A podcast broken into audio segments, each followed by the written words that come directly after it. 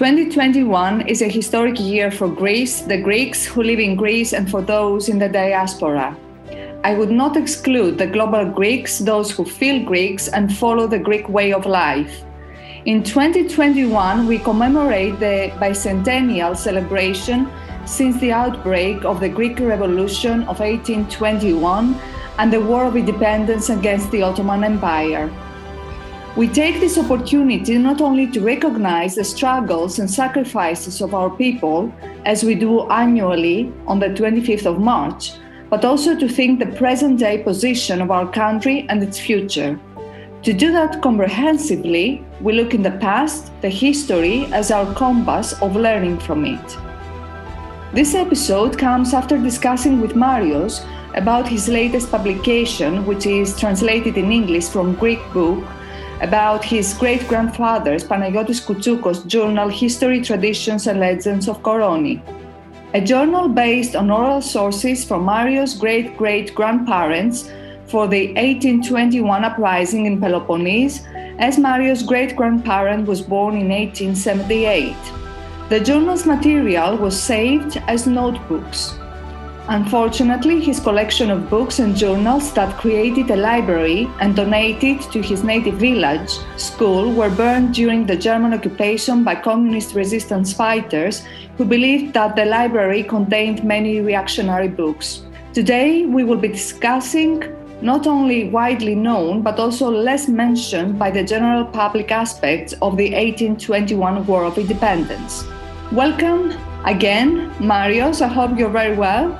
Uh, nice to see you again, and it's a pleasure to be back here, and I'm doing fine. So, many non Greek and few Greek historians attribute the War of Independence to the Ottoman Authority tax collection that led to seeing the Ottomans as oppressors. Would they be omitting in such an analysis the Filiki Eteria, the Society of Friends, which initiated the War of Independence and its founding principles? Uh, that's a very good question and um, a very astute remark, if you will. But uh, I think it does have merits on the one hand. I mean, all revolutions uh, do stem from, uh, let's say, initially from uh, discontentment with the fiscal policy of the ruler. On the other hand, we have to keep in mind that the Greek War of Independence of 1821 was not just a revolt against our ruler, but it was also a national business. It was a national cause. So uh, when you mentioned the Filiki Eteria, the Society of Friends, um, let's explain this a little bit. Let's unpack this. The Society of Friends was um, a secret society that was founded by the expatriate Greeks that lived in the uh, colonies of the Danube in the greater Balkan area. And although it was, let's say, um, Masonic in structure, in the sense uh, that it was uh, supported by secret handshakes, secret signs, secret communications. That was quite a thing back in, uh, in the uh, early 19th century. Uh, it did have a very strong and concise um, goal to liberate Greece from the Ottoman regime and the Ottoman Empire. This wish for liberation for the Greeks had been um, a very steady motif, a very persistent desire ever since the fall of Constantinople in 1450. 1953. So it wasn't something new, something that was born out of, uh, let's say, economical oppression by the Ottomans, although that was a thing happening. But, you know, after 400 years of, of slavery, you would uh, agree, I think, that uh, all the um, the populations, uh, the diverse populations living in the Ottoman Empire would have gotten a little bit used to the whole situation, just as we today are used to, uh, let's say, hard tax conditions and all that. So I think indeed that uh, behind the um, the uprising, uh, the Revolutionary War of 1821, there was definitely the national element and the the plan to pretty much bring into fruition the uh, the desire of freedom that had been latent in all the Greek people since 1453. It is very true to say that at the start of the Filiki Eteria, uh, which was between 1814 and 1816, only roughly 20 members were included in that secret society.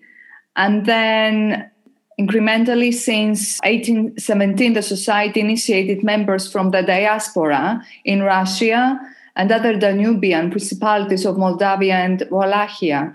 Closer to 1821, more and more members of the War of Independence, as we read them in historical books, were included in that uh, society. You also mentioned as a landmark for the War of Independence, something that was always remembered by Greeks during the Ottoman Empire, was the fall of Constantinople. Many might ask why did it take approximately 400 years for the War of Independence? If we consider that the Ottoman occupation started primarily after the fall of Constantinople in 1453? That's actually a good question because we have to ask ourselves when exactly was Greece taken over and what do we mean by Greece? As a starting point, if we use the fall of Constantinople in 1453, that's uh, the pivotal point, the changing point when the Roman Empire actually falls and it is succeeded by the Ottoman Empire.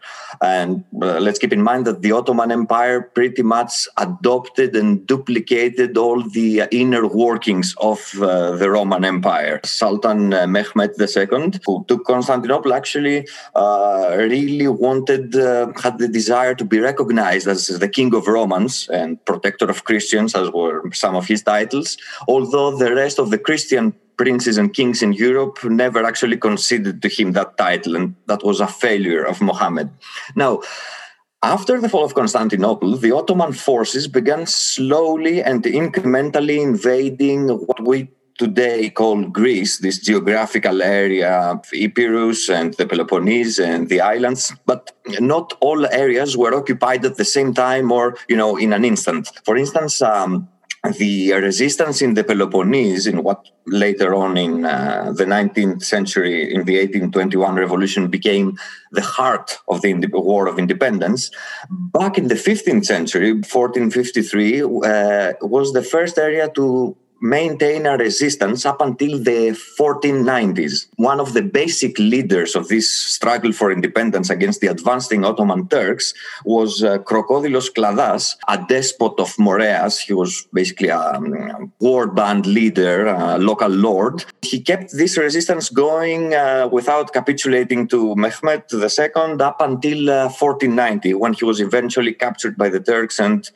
uh, killed in a rather unpleasant way. Some sources say that uh, he was dismembered, others that he was skinned alive, and all that. But and the point of the whole story is that many local lords, Byzantine lords, Roman lords, did keep up this resistance. And many of these, when uh, they actually had to retreat or succumb to the Ottoman invasion, they found their way, they left for Europe. One of the basic captains of Kladas was uh, Theodoros Bouas, the famous Stratioti, the famous uh, mercenary Greek knight who later on fought in the Battle of Dover and uh, received many titles of nobility. So, all these, um, let's say, professional soldiers or knights, who feudal knights, who maintained and defended their little plot of land in Greece and their little area in Greece, as they gradually succumbed uh, to the uh, Ottoman expansion, they left for Europe where they kept on trying to persuade the European Christian princes uh, to mount a crusade against the Ottoman Turks. Of course, European politics and the economical situation was not favorable to such a big campaign, uh, so that never actually happened. That's that's why it took such a long time in order to find the right moment in history, let's say, and we'll talk about that later on. Why 1821 was the right moment in history for an uprising to take place, but throughout the Balkans and throughout Europe, you have a greater diaspora of uh, Greek mercenaries in Venice, in France, in England, even in the Balkans, where uh, opposition against the Ottoman invasion is very local it's not widespread, and the idea of a nation is not ex- is not existing in uh, the 15th century. So it's more of a feudal system, and each lord is maintaining the resistance in his own little area, and these areas. Uh, slowly succumbed to Turkish occupation, although uh, there were areas in Greece, in Mani, for instance, that were never uh, actually occupied by the Turks.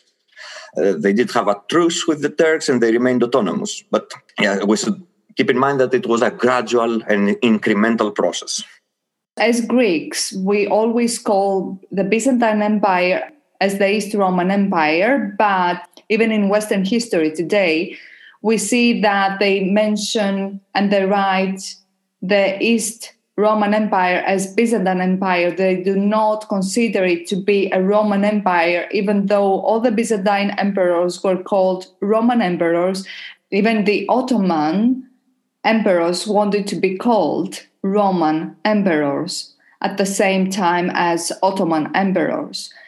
It is very important of the perception of uh, terms we use today because such terms did not exist 400 or 600 years ago, like that of a nation. We know very well that the word nationality and being a Greek had any meaning at all. It was actually forbidden to be called a Greek during the Byzantine Empire so even those lords of the Peloponnese might not have identified themselves as Greeks as we mean a Greek today. They would primarily consider themselves to be a continuation of the Byzantine Empire. Now, apart from all those initial resistance against the Ottoman Empire, there was a little bit of a gap in terms of uprisings until we reached a major one, which was the Orlov revolt in 1770. First of all, why is it called the Orlov revolt? Because the name does not ring a Greek name, right? And why haven't earlier uprisings, as that of the Orlov revolt, have not been successful? Well, uh, let's begin with uh, the, the um, smaller revolts in the um, in between time period, because you know not history records the big records the big and important revolutions. Of course, there are the uh, micro revolutions or micro resistances, uh, where throughout the uh, area, the geographical area of Greece, you have um, the uh, kleftes, the so-called brigands, if you will, you can translate to that, who are semi-autonomous men at arms who actually, at uh, regular intervals, they defy the Ottoman authorities they steal from the Ottoman authorities and they maintain a semi free status by living outside the law. Of course, as you can imagine, um, such acts of micro resistance or micro revolution, if you will, uh, were not, um, did not have a long duration in time. They were not sustainable over a long period of time. And again, you have uh, the micro resistance of individual villages or people who actually try to evade taxation that is again a form of resistance and a form of revolution. But this leads us up uh, to uh, the 1770 Orlov Revolt, which name, of course, is Russian. It refers to the uh, Orlov brothers, um, Alexei and Theodore Orlov, of uh, the uh, who were admirals of the Imperial Russian Navy. And within the context of the uh, Russian Turkish War of the 18th century, the, the, the Russian Armada arrived in Greece to fight the Turks. I mean, it was a war between the Russians and the Turks. But the arrival of the Orlov brothers and uh, the Russian, the Imperial Russian Armada in Greece did spark into the in the Greeks a, a, certain hope and a certain zeal for revolution. They thought that this is the time. Now we have the Russians on our side. Um, all these uh, obscure prophecies about a race of blonde foreigners who will liberate us uh, came into play. So a lot of Greeks, especially the Peloponnese, but later on in Crete, did um, take up arms. Now, uh, the Orlov revolt was, uh, as it was called, it was actually a failed campaign of the Russians in Greece. Um, the Orlovs uh, did uh, lay siege on Koroni and Methoni, the most important fortress port cities of the uh, Peloponnese. They did not manage to actually um, break the Turkish resistance, and they were overwhelmed and this whole uh, thing resulted into let's say a military fiasco uh, because the, the russians and the greeks were defeated. The russians uh, returned back to their homeland. That's also one of the things uh, my great grandfather records in his book that um, the russian forces uh, were defeated and they retreated back to russia. Many greeks went with those russians and they settled in various ports throughout the black sea or uh, went back to odessa or any other place in the uh, Russian Empire, whilst the Greeks who remained behind were mercilessly slaughtered uh, by the Ottoman Turks as an act of retribution for their attempt. However, uh, the Orlov revolt was very important because it showed for the first time that uh, a large scale coalition between Greeks and foreign allies could actually make a dent in the uh, seemingly uh, mighty Ottoman Empire. So it was very important in that sense. It it kind of sparked uh, the flame of revolution and the idea that uh, a great force aided by foreign powers can actually make it if it had you know better uh, organization i have been joking that why other uprisings had not been successful by mentioning that two Pontic Greeks had to be involved for the successful initiation and end of the War of Independence, referring to the Ypsilandis brothers, Alexandros and Dimitrios Ypsilandis. Greeks suffered under the Ottoman rule. The global audience might not have heard of the War of Independence of the Greeks or even about the Janissaries, mass child abduction, the lack of freedom of religion and civil rights. But can we base our current perception of freedom of religion and civil rights of our times as a comparison to what did not exist then, or how people could perceive similar notions? Uh, that's true. That's true. I mean, when we're examining a historical period, it is always a, a mistake to impose our modern notions on a past era that that really is a bad way to go about it. Although we can rely on primary sources from the time for instance you mentioned uh, mass child abductions. That was actually something that was a, a, method of the ottoman empire in order to create conscripts because uh, they needed to replenish their armies they needed um, new soldiers and vassal territories who were, who were already paying taxes and most often than not hated the Turks with a, uh, let's say with a passion uh, because they they um, uh, saw them as the oppressor and the tyrant. They had no willingness to actually uh, participate in the army as mercenaries. So what the Ottoman Empire did was abduct entire villages worth of children, have these uh, children uh, brought up and trained in uh, the military um, tactics of the time so as to serve later on as janissaries in the Ottoman army. So this thing, based on, um, let's say, traditional songs or accounts of the, uh, really um, something that was painful for the people who suffered from that. Uh, so that was quite um, uh, quite, let's say, a grudge that the uh, subjugated peoples held against the Ottomans. And I think it is uh, Vizyenos, the um, classical Greek author, who uh, records that um, you know his grandfather uh, grew up until he was uh, 10 years old, dressed as a girl, so as he wouldn't be taken by the Turks. Uh, so you see, again, even in literature, we have this um, memory recorded of the families not wanting to part with their children in such a violent way.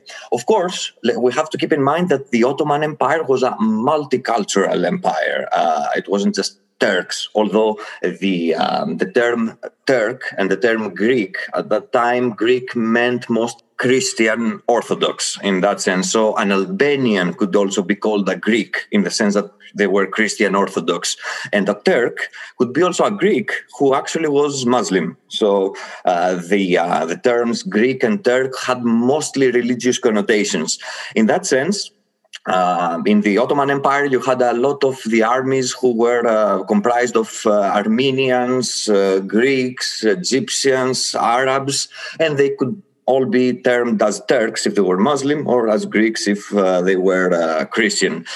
Although there is, I think, um, a certain Pasha who writes to General Karaiskakis, and he actually makes a claim that all of my armies are Christians so are Greeks. So let's let's be allies. Let's you know put your freedom fighters uh, in my service, and we can all work this out. Says the Turkish Pasha to General Karaiskakis.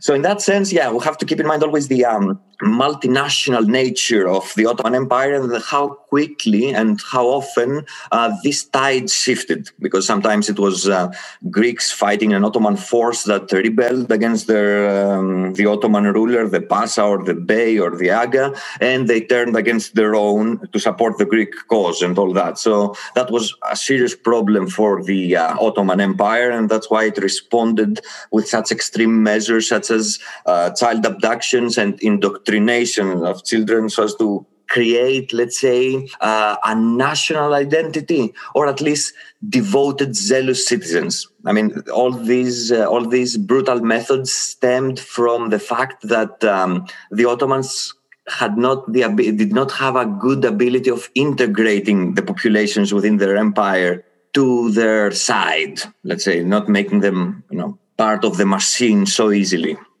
Well, maybe that was not a notion that even existed in uh, the governance, in any type of governance of that time, because I don't think even in Europe there was any sense of integration of other populations. So I don't think it was just the Ottoman Empire. I think it was something characteristic of those times. We feel and we officially say that we are Hellenes, a term that refers to the ancient Greeks we are very connected to our history because we have a very recent history of independence. Also, our cultural heritage is important to us. Most importantly, the Parthenon sculptures were stolen by Lord Elgin. And I personally find it as the epitome uh, of individual antiquarians binging the national heritage of Greeks in an occupied by Ottomans land. But was Lord Elgin the only one? Now, you also touched upon a very interesting subject, uh, Lord Elgin and uh, the Parthenon sculptures and all that. Again, uh, to keep in mind, uh, we'll have to take into account the uh, historical context of the period. So, if we're talking about the 19th century, archaeology in the sense that it exists today was not a thing. It did not exist and nor was uh, scientific ethics again in the same sense. Archaeology at that time was carried out by individual antiquarians uh, who basically traveled the world and when they saw something they pretty much uh, you know bought it if they could. Now, in the case of Lord Elgin, Lord Elgin actually was, um, uh, let's say, uh, an enthusiast and a historian of his time, the closest thing one could have at that time for an archaeologist. And Greece was pretty much his own personal Disneyland, in a sense. I mean, Greece was an uncharted territory. Of course, no excavations whatsoever had ever been made, and every French, English, or German antiquarian antiquarian with a passion and a classical education would travel around the mystical and mystifying Orient, starting with Greece, and pick up what could he could from souvenirs on his day. Lord Elgin actually uh, paid from his own pocket to despoil uh, the Parthenon and the rest of Greece and fun little story. Um, he, uh, the Parthenon sculptures, uh, he initially donated them to the British Museum, but the British Museum didn't want them because it considered them of very low artistic value. Which is true because the um, if you look closely in the Parthenon sculptures, some of the riders uh, there are uh, depictions of riders on horses, and these riders are almost as big as their horses, so the proportions are all wrong. Uh, that is because these sculptures were made to be looked at from the ground up, uh, so the proportions would be totally different if you were looking and from from the ground and looking up. That's that's a whole. Um, uh, sort of thing. But yeah, Lord Elgin had his own troubles, so he paid a lot of money, uh, lost his ships. Uh, he actually found these friezes uh, with traces of color still extant on them because all sculpture in ancient Greece was colored and very colorful. But he actually had them washed with salt water from the sea every day of the journey from Greece to uh, the UK, to Britain. So that, that was destructive for these sculptures as well in their present form. Another very interesting story I would like to share with you is comes from a, a British antiquarian in uh, 1819 who actually was uh, passing by the village of Eleusis, uh, where the ancient Eleusinian mysteries were once held. So there he found that the local inhabitants, the Greek inhabitants, who were of course Christian, uh, they had a statue of uh, Demeter, of the goddess Demeter, an ancient statue probably found in the vicinity of the temple of Eleusis.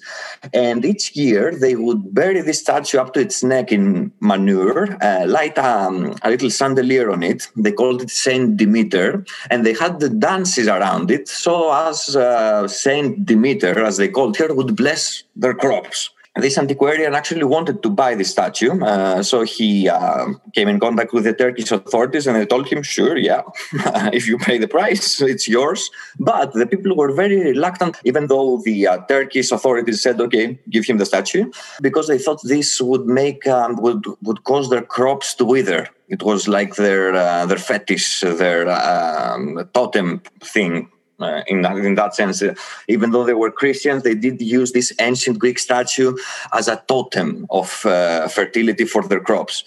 So it was uh, with a lot of uh, pain, uh, with a lot of trouble that this British antiquarian had to go into. He employed the help of the local priest and certain monks who were willing to dig out the statue because the rest of the villagers were afraid that if they touch the statue, they would die. Hefty fees were paid to the workers, and this statue found its way eventually into uh, into Britain.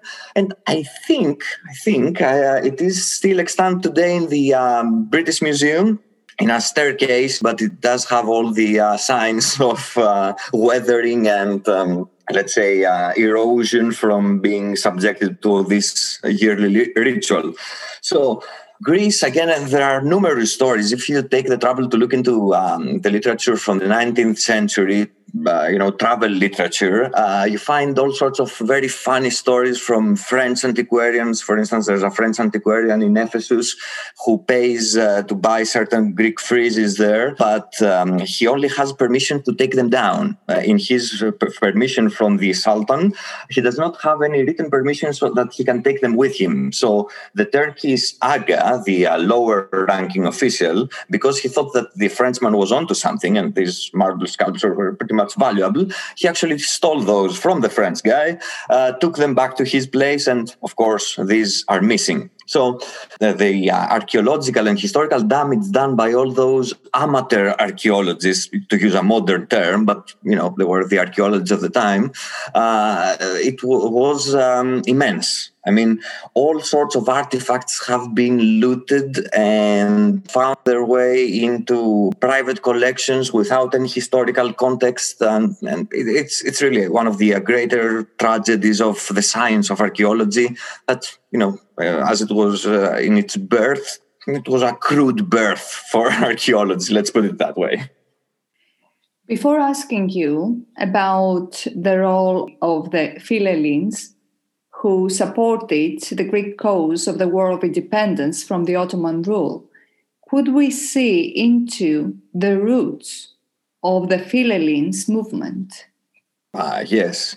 The uh, movement of the Philhellenes actually was born out of, let's say, two basic sentiments that were uh, going around Europe, mostly of uh, Western or Northern European origin, who in one way or another supported the Greek the, Greek cause of independence. Uh, on the one hand, in the uh, 19th century, you have uh, classicism being um, uh, in uh, in quite a bloom, and on the other hand, you have romanticism as a literary and uh, a literary movement and a movement in the arts.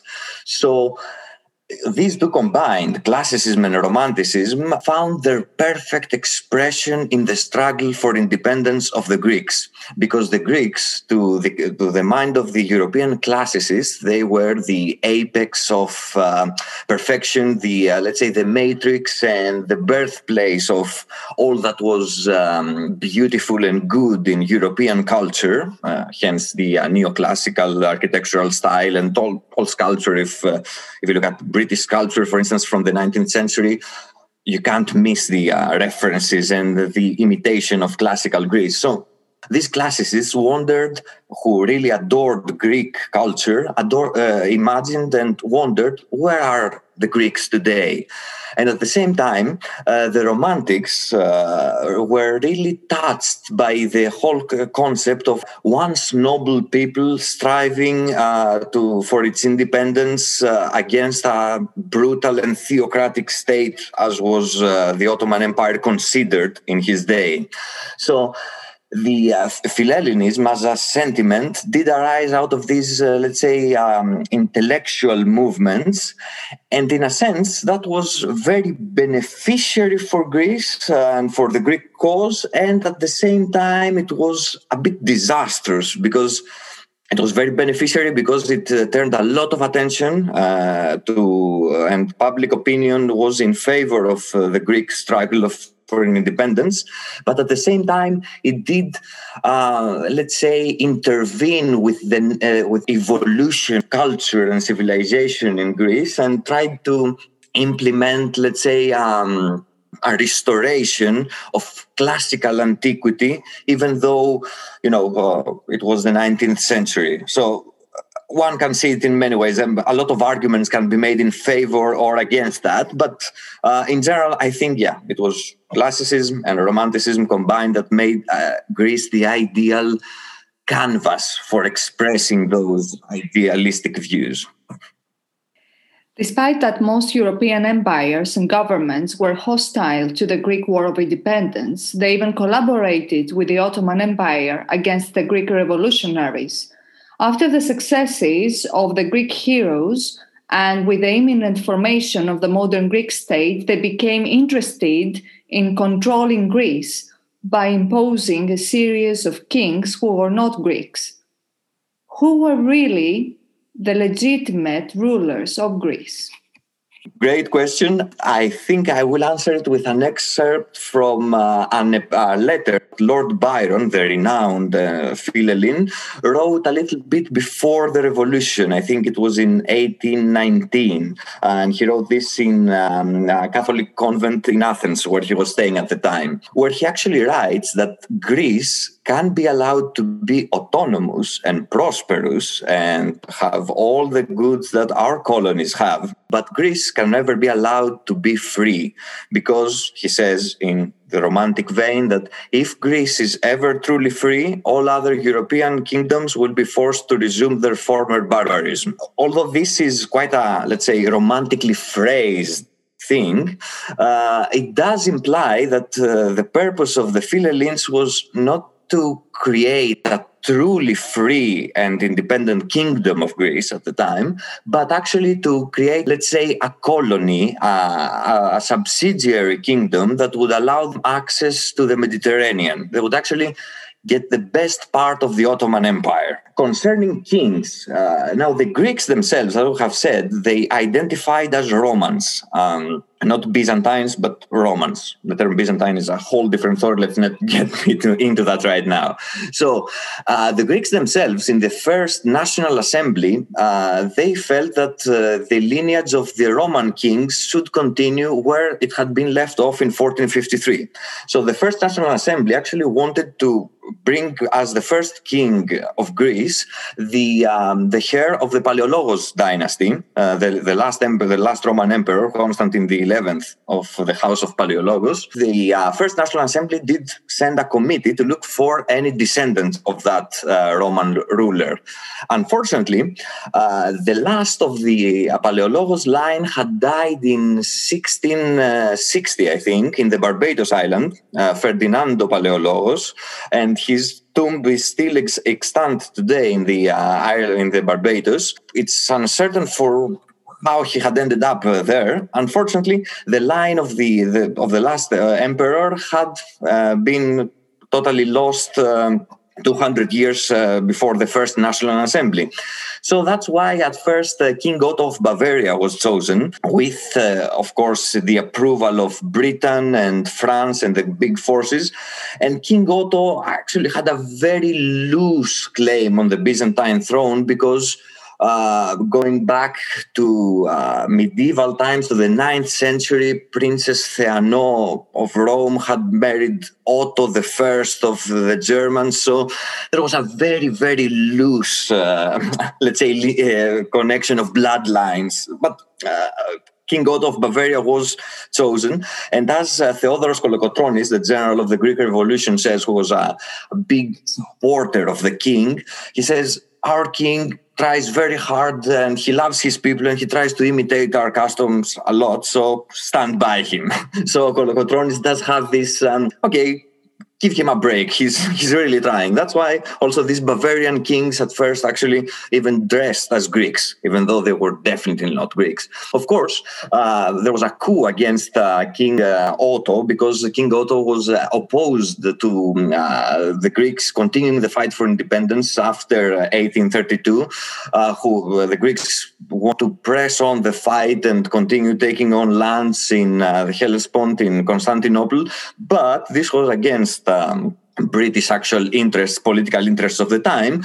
So there was, let's say, a coup against him, and he was forced to flee back into Bavaria, and that's where uh, that king ended.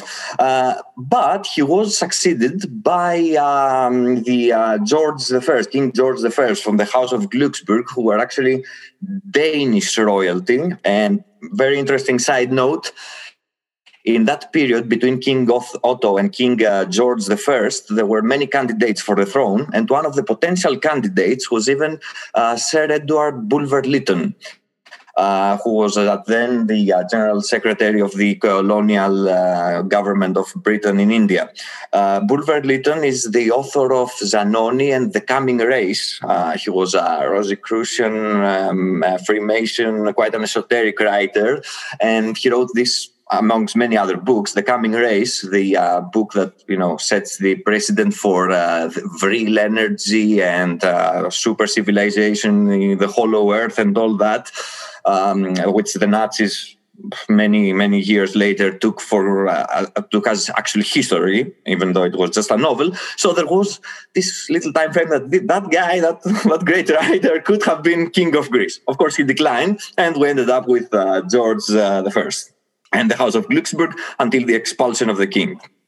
Yes, but didn't we have our own princes like the Ypsilantis brothers? Or unfortunately, Ioannis Kapodistrias was assassinated. But if it was the norm at that time to have a king, couldn't we have a Greek king? Unfortunately, unfortunately, no Greek, as in Roman bloodlines, uh, survived with a, a, good claim on the throne, meaning that all the noble Roman families, whoever had survived, did not have the political influence or the money to have such a claim. For instance, Ioannis Kapodistrias, the first governor of Greece and possibly the only decent politician Greece ever had. Prince Ypsilantis, again, he was of a noble uh, line, but uh, of, uh, his titles were Russian in Greece at the time, even the political parties, they were called the, the French party, the Russian party, and the British party. So it was actually, uh, when Greece was liberated, it was heavily under the yoke of the big forces and the political influences. Even political parties were um, basically uh, supporters of foreign forces. So it was actually a power play between uh, England, France, and Russia mostly. Who would be the, let's say, patron of this newly formed kingdom of Greece because just as Lord Byron said, Greece has never actually been free. It has been autonomous, but always tied up to the um, greater uh, chariot, let's say, the great chariot of interest of the European uh, forces who did in fact vouchsafe for our liberation. I mean, the Kingdom of Greece was recognized by the um, how was it called? A protocol of independence signed in London even uh, our declaration of independence was not signed was not officially recognized or signed in greece it was signed in london so you can understand how much modern greek history is dependent on the political whims of the uh, forces that in the 19th century were ruling the world. That's why no greek royalty or nobility ever had a hope to participate because our nobility had been dismantled in the uh, after the fall of Constantinople, basically, and let's say in the 1490s, uh, the last vestiges of uh, Greek nobility had been totally eradicated or assimilated into foreign nobility. As we said, the stratioti and the fighting nobles and the knights who went to Venice or abroad, they uh, eventually obtained titles there and so remained there. So Greece was a country without nobility, therefore open to the taking for uh, any contenders.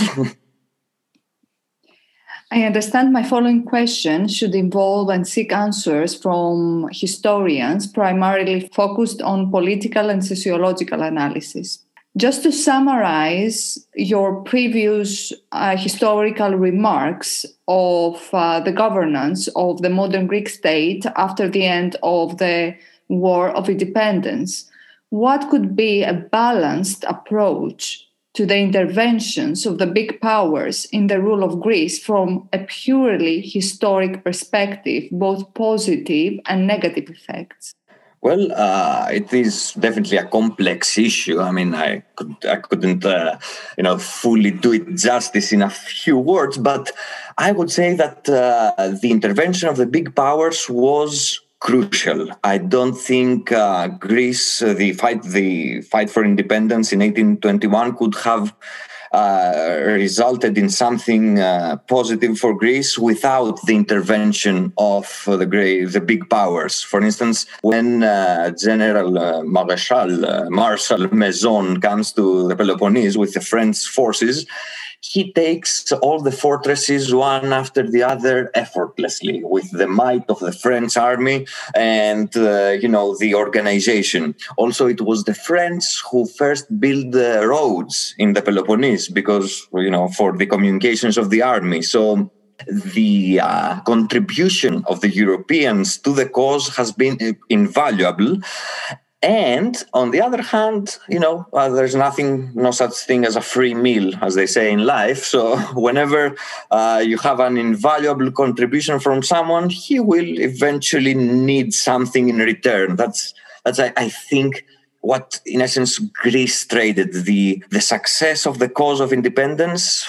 Trade, they, we traded that off for a, a diminished level of freedom at that point it was preferably to uh, it was more preferable to be uh, subservient let's say to the europeans than full-time slaves to the ottomans. So it was uh, a choice between these two things.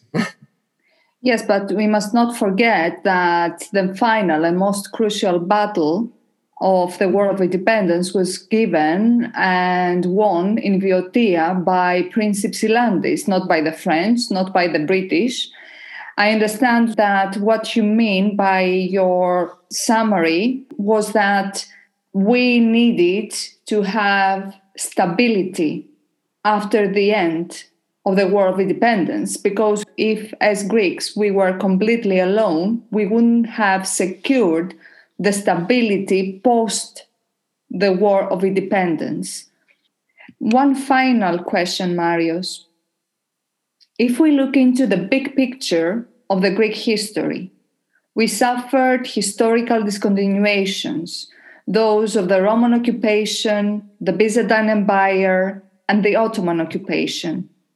What had been the impact of classicism and that of Philhellenism in the 19th century to the post war of independence Greece? Yeah, well, that's that's also a very good point, and it has to do with our modern identity as Greeks. I mean, throughout, uh, you know, the, the, general area of Greece. I mean, if we're talking about antiquity, uh, Greece was not just this geographical area that we call Greece today. It was all of Asia Minor, Anatolia, Syria, Mesopotamia, uh, the south of Italy, uh, even Spain. So all these Greeks, with these successive invasions, uh, let's say, as a people, the Greeks integrated and evolved. They evolved from classical Greeks into um, uh, Roman Greeks, Greco Roman citizens in that sense.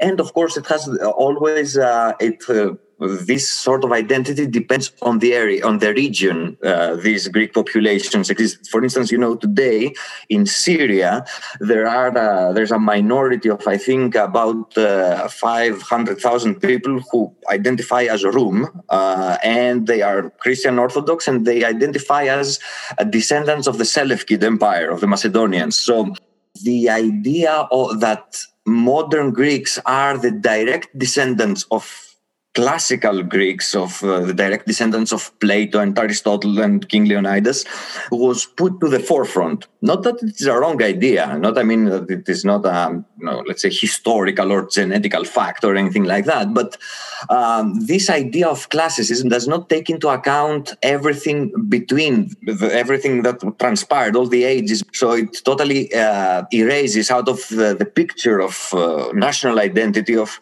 self perception of a people, let's say cultural identity, uh, refuses us our entire Middle Ages in that sense. This, to my mind, has created a bit of a identity gap uh, for the modern Greeks. And at the same time, all these years and all these occupations that Greeks felt that they were under the yoke of a foreign master has given modern Greeks their uh, distaste for authority and their rebellious nature. I mean, uh, it has been quite quite a long time, or we're talking centuries here, that the Greeks were really fending for themselves and being truly free. So all these long centuries of having a master uh, has made us really averse to authority. I think, as a in our collective unconscious, if you will. This was something we have already discussed in our previous conversation, especially for the various gaps in our culture, what the effect, for example, of the Roman Empire has been to the Greeks. I understand that any nation that has been occupied for such long times by different people might have not felt that they have been the most uh, productive especially after the classicism and romantic era of uh, Europe, fascism and uh, nationalism took over. And the Greeks have been overlooked by the Germans of those times and by the Italians of those times as if Greeks were unworthy of their heritage, of their cultural heritage, which is an unfair uh, way of analyzing the historical events. Thank you once again, Maria, for another interesting discussion at the Global Greek Influence podcast. I'm sure that this year many discussions around the globe will enrich the bicentennial celebration since the outbreak of the Greek Revolution of 1821 and the War of Independence against the Ottoman Empire and what it means for us today and our future. Thank you very much. It has been a pleasure as always, and keep up the good work. Thank you, Maria. And I would like thank also you. to thank all of you who are following us and listen to our interesting conversations. To listen to more interesting guests and a unique perspective into current and timeless matters, please subscribe, like, and leave your comments to the Global Greek Influence podcast on Apple Podcasts, Spotify, Anchor FM, Google Podcasts, and four more podcasting platforms, as well as to the podcast's Twitter and Facebook accounts. Stay tuned for another interesting discussion next Sunday.